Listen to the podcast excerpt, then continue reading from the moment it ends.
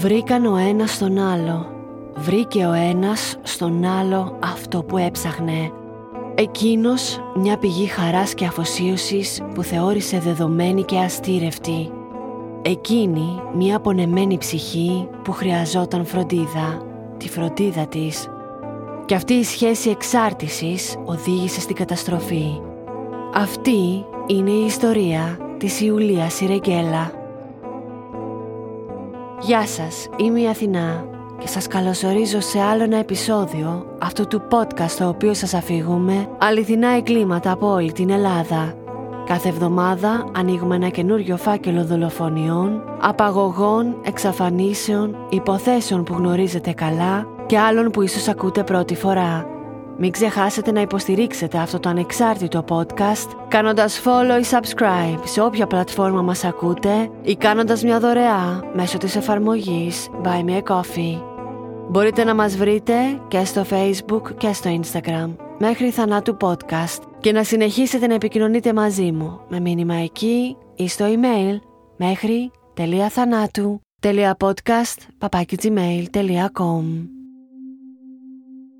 Βρισκόμαστε στην στολισμένη και πολύχρωμη Αθήνα της 9ης Δεκεμβρίου του 1963. Είναι λίγη ώρα πριν τα μεσάνυχτα. Έξω από έναν κεντρικό κινηματογράφο, ο Αναστάσιος Καπατατζής, οδηγός ταξί, θα δει ένα ζευγάρι να του κάνει νόημα να σταματήσει. Στο πίσω κάθισμα επιβιβάζεται μια νεαρή Ελληνίδα και δίπλα της ένας γοητευτικός άντρας που δεν μιλά ελληνικά Μεταξύ τους υπάρχει ένταση. Θα τους πάρει λίγη ώρα να αποφασίσουν τον προορισμό τους. Τελικά θα πούν στον οδηγό «Κανάρι 5, κολονάκι».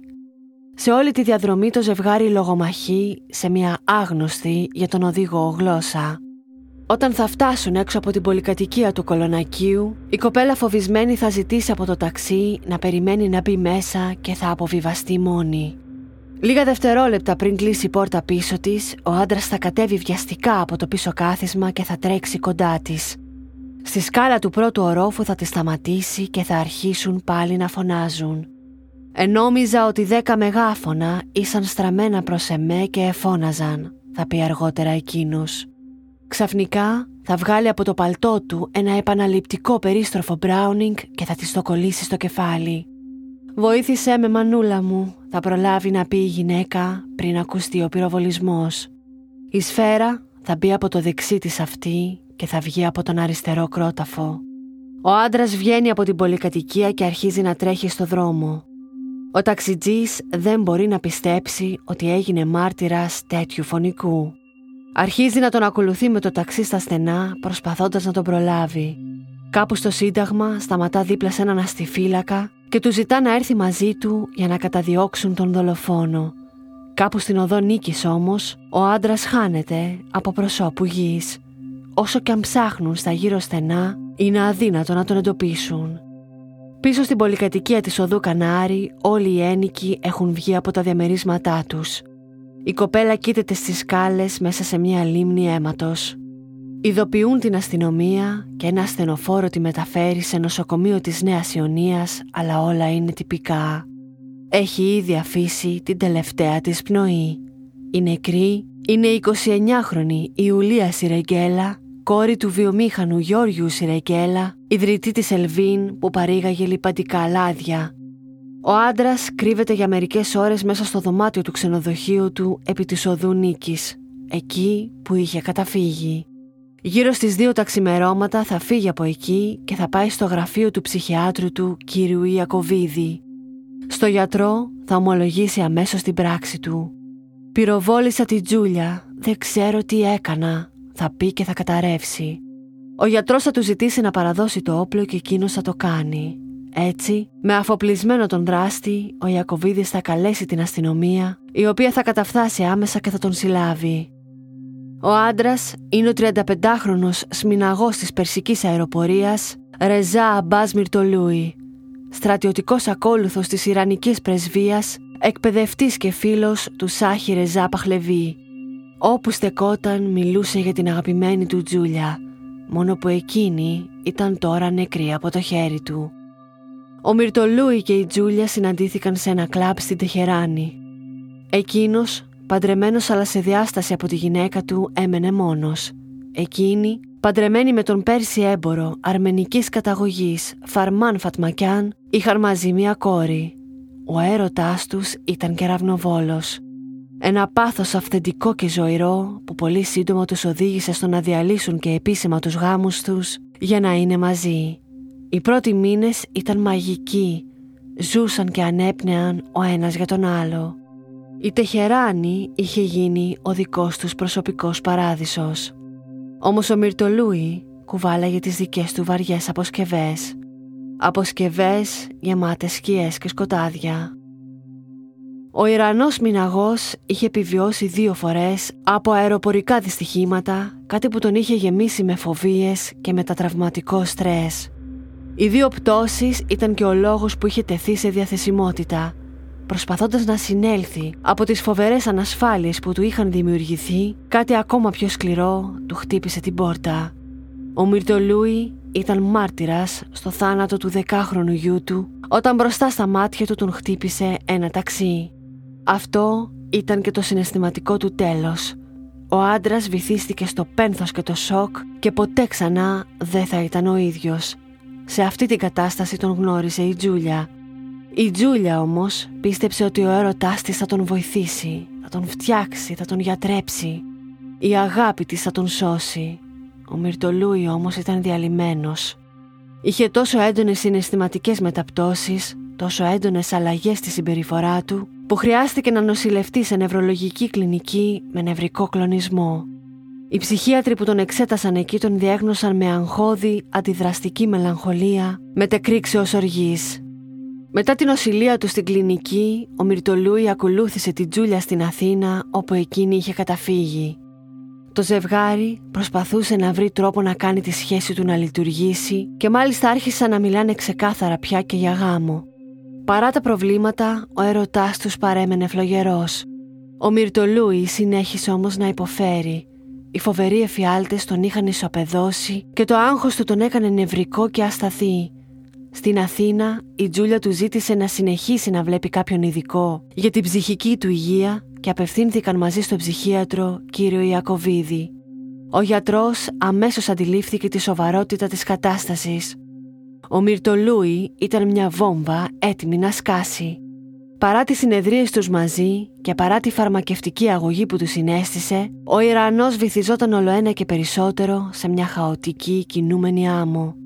Η κατάσταση ήταν τόσο επικίνδυνη που η Ιακωβίδης ανέλαβε την ευθύνη να προειδοποιήσει τη Τζούλια. Πλάι στο Μυρτολούι κινδύνευε και η Τζούλια το πήρε πολύ σοβαρά. Αντιλαμβανόμενη ότι το μέλλον της μαζί του θα είχε μόνο δυστυχία, η Τζούλια παίρνει τις αποφάσεις της.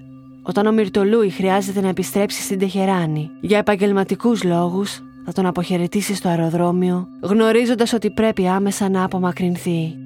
Από εκείνη τη στιγμή και μετά, η αλλαγή αποτυπώνεται στην ερωτική του αλληλογραφία.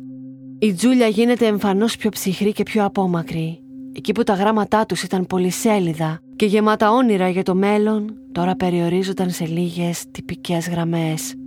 Όταν το τελευταίο γράμμα, αυτό που θα ανακοινώνει το τέλος τους, φτάνει στην Τεχεράνη, ο Μυρτολούι θα προσγειώνεται ήδη στην Αθήνα, γεμάτος με δώρα γάμου για την Τζούλια και την οικογένειά της.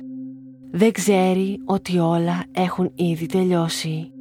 Εκείνη την ημέρα θα συναντηθούν από το μεσημέρι και θα περάσουν όλη τη μέρα μαζί σε επισκέψεις με φιλικά και οικογενειακά τους πρόσωπα. Η Τζούλια δεν περνά καλά και είναι δυσαρεστημένη με την εξέλιξη. Και τα συναισθήματά της δεν κρύβονται. Ο Μυρτολούι πανικοβάλλεται. Οι φόβοι του βγαίνουν αληθινοί. Χάνει την αγαπημένη του. Στο ταξί της επιστροφής, λίγο πριν τα μεσάνυχτα, τσακώνονται για τον προορισμό τους. Εκείνος θέλει να περάσουν μαζί τη βραδιά στο ξενοδοχείο του, εκείνη θέλει να γυρίσει στο σπίτι της. Η εξέλιξη είναι η γνωστή. Στην πολυκατοικία επί της οδού Κανάρη θα γραφτεί ο αιματηρός επίλογος του έρωτά τους. Ο Μυρτολούι βρίσκεται τώρα ενώπιον του τρίτου ανακριτή. Παρά το γεγονός ότι έχει ήδη ομολογήσει το έγκλημά του, τώρα θα αλλάξει την ιστορία του. Θα πει ότι το όπλο πράγματι το έστρεψε προς την Τζούλια για να την απειλήσει αλλά ποτέ δεν είχε σκοπό να πυροβολήσει. Το όπλο εκπυρσοκρότησε κατά λάθος. όλα ήταν ένα ατύχημα. Με αυτό τον ισχυρισμό οδηγείται δέκα μήνες αργότερα σε δίκη με την κατηγορία της ανθρωποκτονίας εν ψυχρό.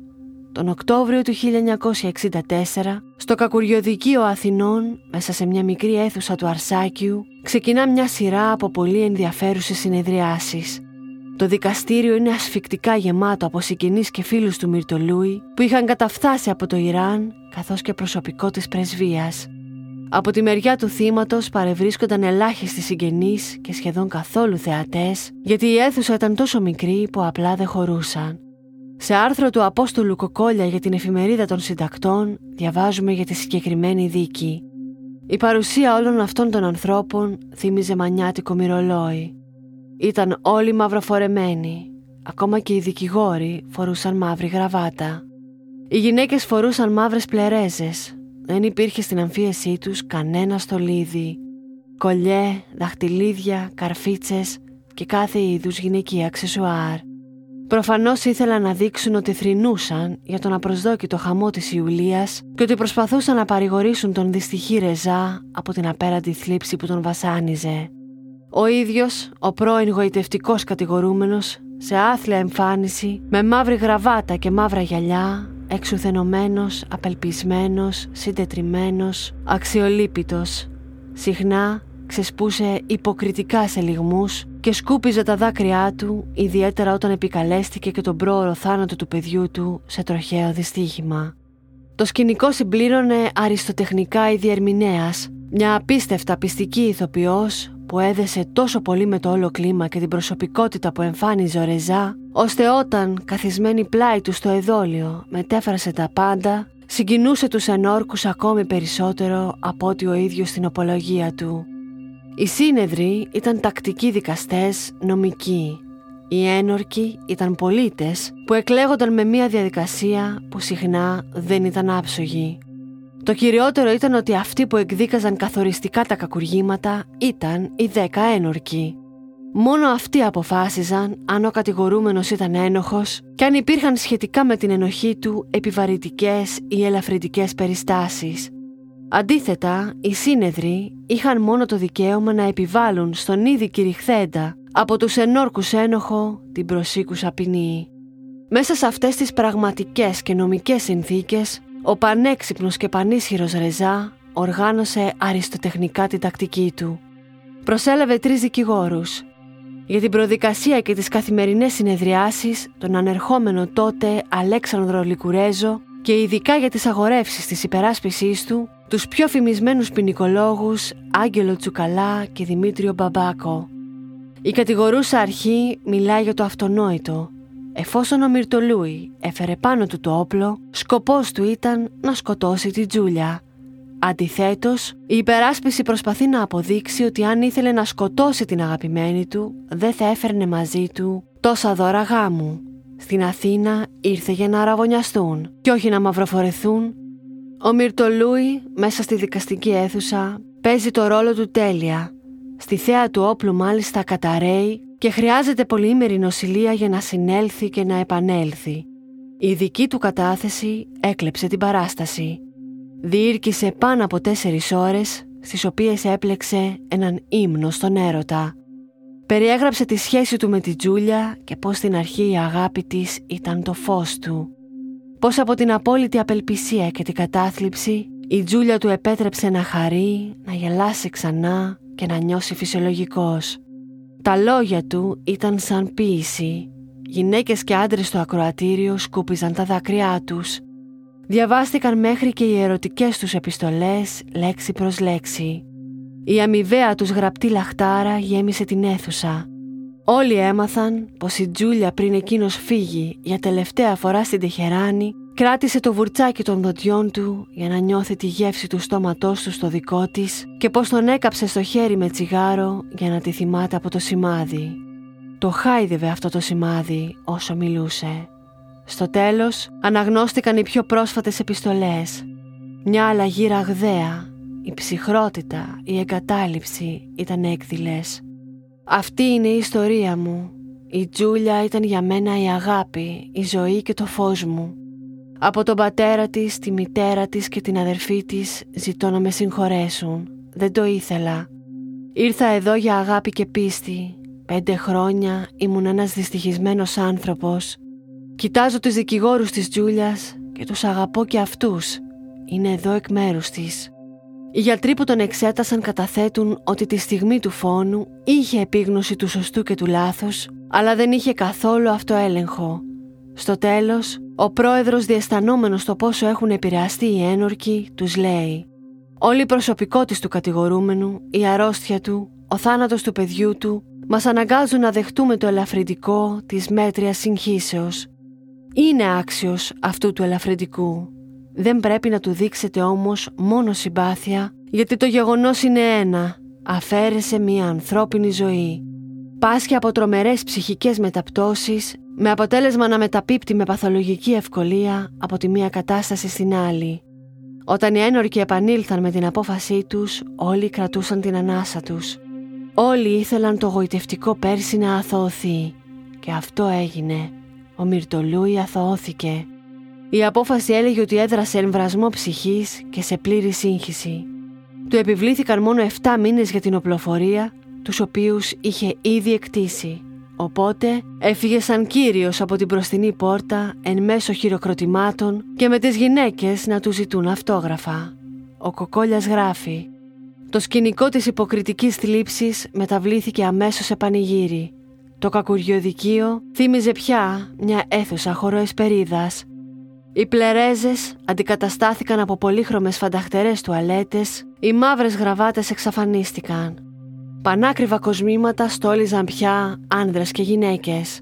Τα δάκρυα της υποκρισίας στέρεψαν και ο ίδιος ο δυστυχής κατηγορούμενος τώρα ξανά γίνε χαρούμενος και γοητευτικός. Σεριάνιζε ως οικοδεσπότης στην αίθουσα, χαριατιζόμενος με όλους τους προσκεκλημένους του. Η δίκη της δολοφονίας της Ιουλίας Σιρεκέλα μετατράπηκε σε μία μεγαλόπρεπη κλειδαρότρυπα κυρίως από αυτούς που πιστεύουν ότι ο πόνος και ο έρωτας βαδίζουν στο ίδιο ειδονικό μονοπάτι. Μακάρι μόνο οι θαραλέοι που βλέπουν πρώτοι το κρεμό να μην ήταν αυτοί που τιμωρούνταν.